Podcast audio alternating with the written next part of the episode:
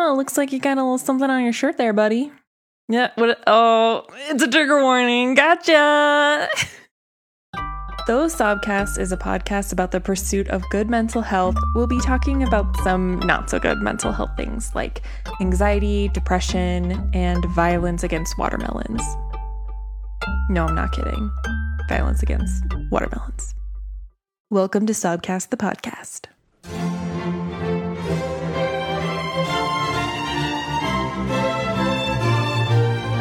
Hi, I'm Christina Wolfgram, unless something has changed in the last few hours that I don't know about. And today I want to talk to you about my recent experience with a psychic. But one of my mental health friends, as in a friend who's not just a friend, but also a friend I can talk to about mental health stuff, recently told me that she had spoken to this psychic. Her name was Terry, and she was like, Yeah, it was a pretty good experience. She's very positive, and she just helped me like sort out a lot of the weird feelings I've been having lately. So I immediately texted Terry, Terry with an I, by the way, to see if we could talk as soon as possible. I want to say that getting in touch with a psychic to talk about mental health is the wackiest thing that I've done in the pursuit of getting my brain unscrambled. But over the years, I've talked to a lot of experts about my own brain. I used to regularly visit an herbalist in Glendale named Christy, who poked me in the stomach a lot and gave me sawdusty pills to awaken my ovaries, which apparently were the culprit behind my depression. There was Irina, the acupuncturist, Lucy, the EMDR therapist, every hairstylist I've ever met. Oh, and Ali, the manager at my local Starbucks, who's always been extra nice to me. I'm not ashamed to admit that I need help. Often. I mean, last week I Googled how to sleep. So talking to a psychic on the phone for $90 an hour, I know that's so embarrassing, just didn't seem that out of the box for me. When Terry and I got on our phone call, she told me that she had spent a few minutes before meditating on our connection. She said that she felt this really strong pain inside of her, specifically down her left arm, which made me worry for her medically. But she said that it's actually some kind of trauma that I'm carrying around with me and that I can let go of if I just let go of it. We talked about a lot of things, but what stuck out to me the most was the advice that she had for me. She said that we should learn from pain and then let it go and I haven't been so good at letting things go. So she suggested I do three things. One, buy a giant watermelon, take it outside, smash it with a hammer. Two, take more baths or try to be near a giant body of water ASAP. Three, cry more, like a lot more, and then capture your tears in a vial. And when it's full, release them into a moving body of water like a creek or a river. Honestly, all of these sounded a lot better to me than taking weird herbs that came from God knows where in Glendale. So I was like, Terry, you know what? I'll take you up on this. So I ordered a watermelon from Walmart for pickup. Actually, I ordered two one to smash and one to eat. And the one I ate was delicious and made me feel kind of guilty about smashing a watermelon.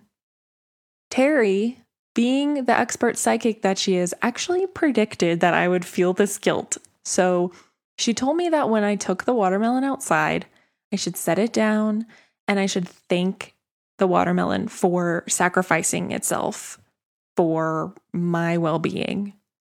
She also said to acknowledge the pain and talk to it. Say, hey, pain, Thank you so much for teaching me all of these lessons, but I have to politely ask you to leave. You're just not welcome here. You've you've overstayed. yeah, it made me feel slightly better. So props to Terry.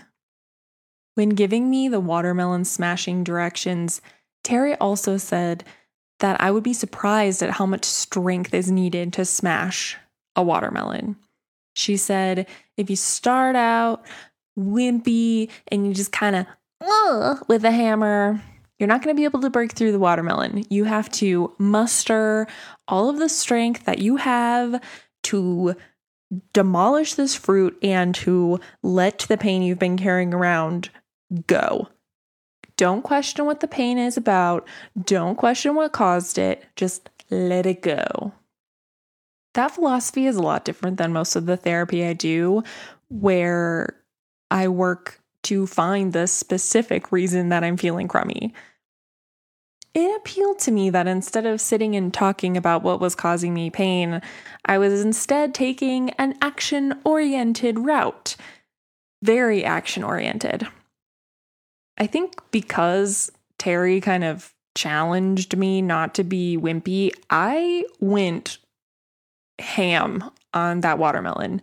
It took me about 45 seconds to absolutely smash it to a pulp. Unrecognizable. It looked like I had committed a horrible, heinous watermelon murder my legs were covered in watermelon juice and dirt. The watermelon's insides were strewn feet away from me. I wouldn't say I was surprised by my own strength, but I was feeling pretty proud of myself for following through. I could have easily written off watermelon smashing as, I don't know, kind of an unrealistic idea. Would I recommend watermelon smashing to you? Eh, maybe. Not gonna lie, I was kind of hoping that I would smash the watermelon, find this deep anger inside of me that I didn't know I was carrying, and unleash an inner lioness, kind of goddess strength that would not only release all of the negativity I had in my life, but also give me Michelle Obama arms and the ability to I don't know, answer my emails quicker or go to sleep faster or I don't know, just be cured of all of my issues. But to be honest, I came, I smashed, cleaned up my legs, I cleaned up my crocs, and that was kind of it.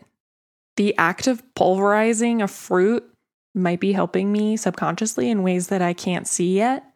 And I guess overall, I'm glad I tried it. Her next recommendation was to take more baths, which was extremely easy for me. I love a good bath.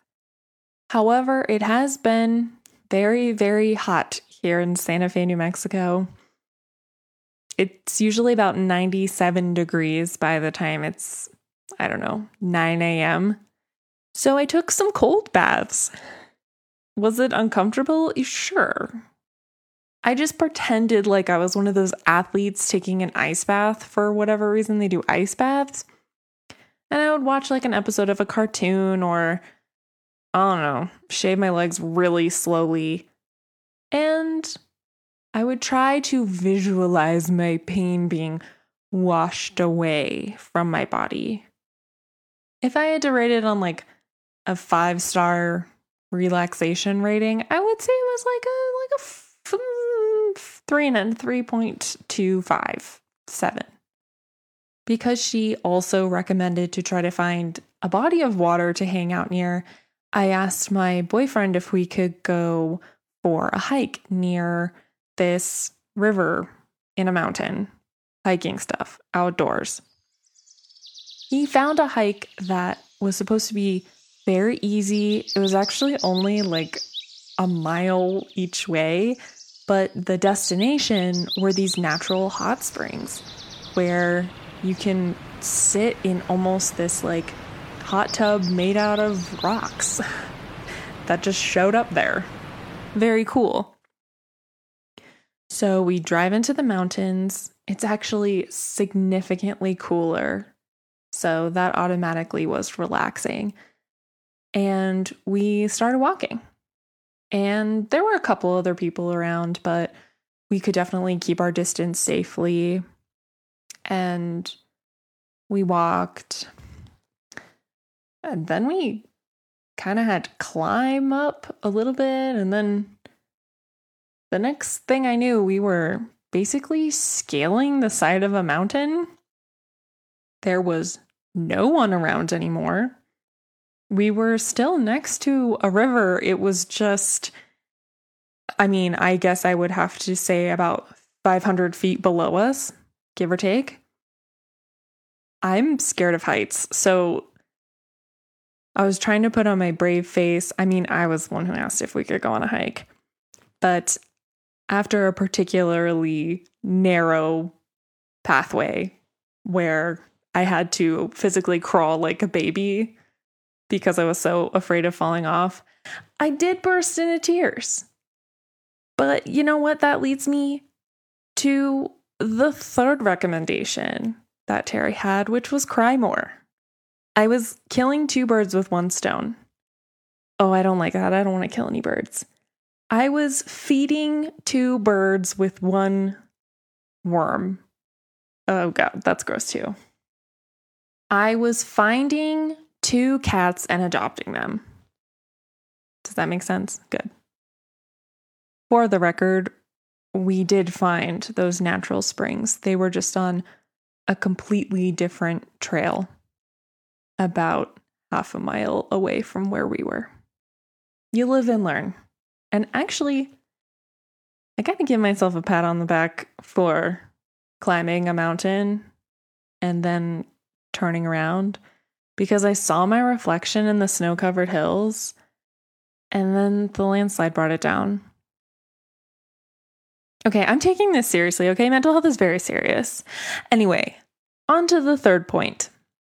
So Terry told me to cry more. I think about two nights after I spoke to her, there was a full moon. I went outside at night. I looked at the full moon and I sobbed my little face off. I really did. I cried like heaving sobs, very physical, very dehydrating, very ugly. I'm glad it was dark, okay? I don't cry pretty, and that's okay. It was probably the most mystical I felt during these three things that she told me to do. But unfortunately, the tear jar that I had ordered from a Chinese Etsy store had not arrived yet. So all of those tears just, you know, fell onto the ground or like on my shirt or whatever. So completely wasted. The way Terry presented the idea of a tear jar or a tear vial, you know, basically just like a little container to collect tears. She made it sound like I would just be able to go on Amazon and and find, you know, like a 10 pack of them that they were readily available. Maybe I could, you know, get one at Walmart with my watermelon. It turns out the search was a little more difficult than that. There are quite a few people making and selling them on Etsy, but a lot of them are actually antique tear vials from the Victorian era. They're gorgeous, they're glass, they have this beautiful metal detail on them, but I didn't have $250 to spend on a tear vial mostly because I had just spent $90 talking to a psychic for an hour. Eventually, the internet guided me to a website called tearcatcher.com. It's a website, yep, dedicated to tear catchers.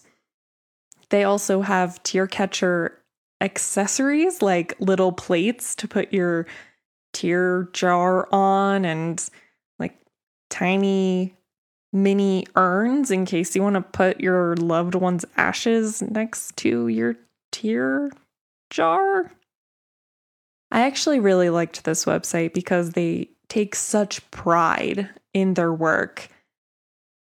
Whoever's running tearcatcher.com obviously loves what they're doing.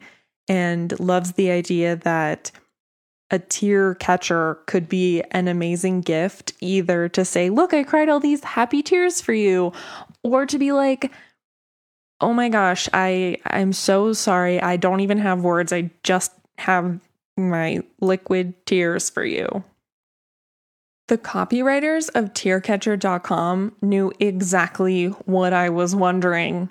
Do people really cry into these little jars?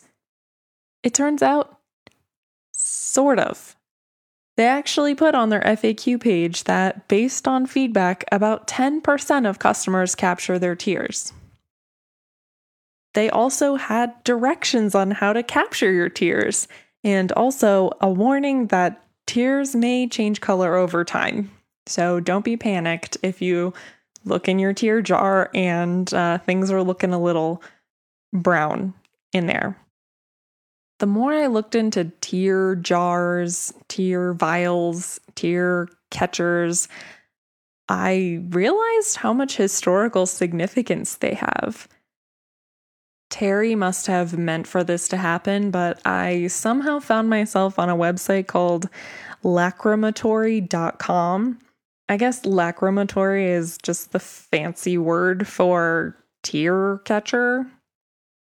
The homepage of lacrimatory.com stated if you have a passion for the history and emotional power of tear bottles, I think you'll enjoy the materials here.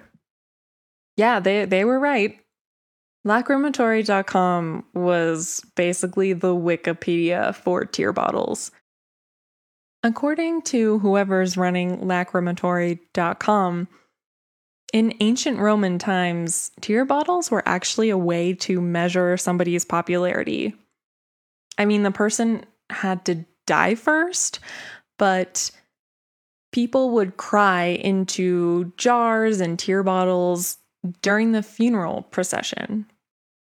Apparently, sometimes women were actually paid to cry louder because I don't know, the dead person's family wanted them to seem super extra popular. And rumor has it that the woman who cried the loudest got paid the most. I'm not usually one of those people who's like, oh, I wasn't supposed to be born in this time. I totally should have been born in the past. Like, I'm such an old soul. But truly, I would have been amazing at that job. People of the Victorian era also used tear bottles. They would cry into the tear bottle when their loved one died. And then, once all the tears were evaporated, the mourning period was over. So slap a smile back on that mug. Actually, we should investigate this further, but I'm pretty sure that Victorians took mourning extremely seriously, especially for women. I think women were required to wear these giant black garments. And if I'm not mistaken, I think Caitlin Doughty over at Ask a Mortician did a video on how these garments were not only super uncomfortable, but they were also, I think, dyed with like some kind of poison. Maybe lead or arsenic, or maybe both. So it was strange that the women who were supposed to be mourning the dead were also dying because of the traditional clothing that they had to wear. Is that a future episode? I think I think it should be.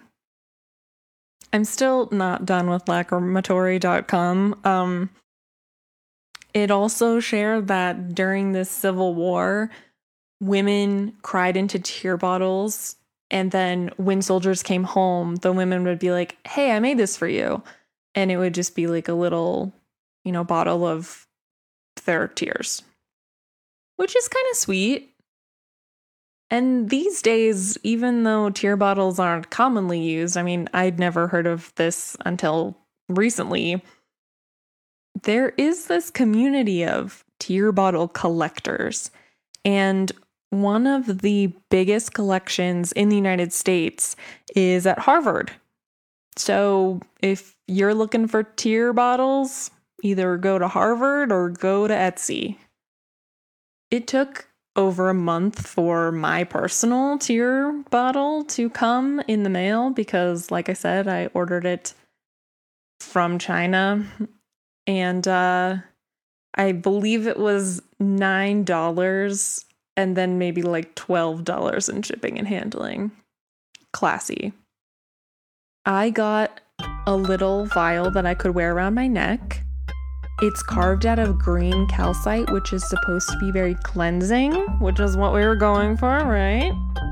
It fits in the palm of my hand, and truth be told, it didn't look like it had that much room in it. So I thought this will be very easy. Just one big cry, and then off to the river I go to set my tears free. Terry told me to release all my collected tears into a moving body of water to symbolize that life moves on and go with the flow just around the river bend, you know? Life is moving, emotions are a cycle. Actually, I kind of forget the specifics, but unfortunately, it's a lot harder than I thought to collect tears in a little bottle. One specific day where it was just a perfect storm of PMS and not enough sleep, not enough food, just all the makings of a little temper tantrum from yours truly. I was sitting in the car crying a lot. And I mean, there was so much water coming out of my face, but I feel like almost no water went into the jar. I tried. So I'm trying to keep this symbolism of the fact that tears are mine. They come out of my body and they represent letting go, going with the river, with the creek, with the stream. I'm still working on it, I guess. Okay, so why am I sharing this story? It's not because I necessarily want you to go outside and smash a banana or, you know, collect your tears in a red solo cup and throw it into the ocean. It's because I want more stories out there that show the journey of mental health is messy. And a lot of times you might try something and it won't turn into a light bulb moment. Over this past weekend, I read a book by Glennon Doyle. It's not the one that everyone is loving right now called Untamed. It's actually her second book called Love Warrior. There were so many instances in the book. Um, let me see. Like, for instance, she goes to yoga like one time, like one yoga class. And she's like, I settled into my body. I finally wasn't floating out of myself. Like, I felt so grounded. And this other time, she goes to a breath work, like a 90 minute breath work workshop. And I think the exact word she used was that she turned into the sky, which is awesome and like all power to her and to anyone who has a breakthrough trying something new like that's freaking awesome. It's just never happened to me. And of course she's writing a book and she's summarizing her experiences. So of course all of the trying and all of the searching you know, has to fit into a certain number of pages. So it makes sense that it feels like things developed really quickly. It's not the only book I've ever read where I felt this way, where I felt almost shamed because I mean, I've been doing yoga for like 10 years and I still don't really like feel whatever I'm supposed to feel. I mean, sometimes I feel like stretchy, sometimes I feel really strong, but it's not this game changing moment for me. So, yeah, I asked someone for advice and then I took it. that in itself is an effort worth making. If I ever stop trying, I think I will just collapse into a puddle. And that puddle will not fit in a tear bottle, I'm telling you. It will be a mess.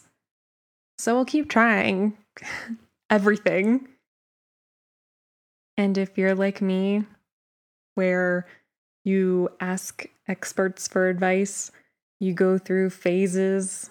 Sometimes you wake up at 6:30 to go to Pilates and sometimes you're like I accidentally slept until noon, but at least I was nice to myself today.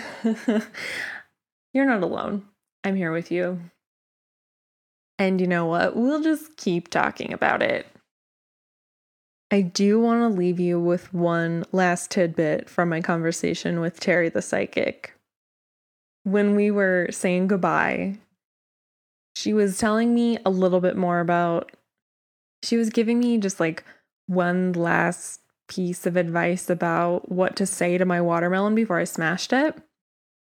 And she recommended that I say this to the negative feelings inside me Bless you and your own mess. It's not welcome here. I don't need that chaos. Bless you and your own mess. Even though I was supposed to say that to, I don't know, whatever negative forces were hiding inside that melon or inside my melon, whatever, I actually took it really personally. Bless you in your own mess. Bless you in your own mess. Bless you and also your mess because it might be part of you and that's perfectly okay.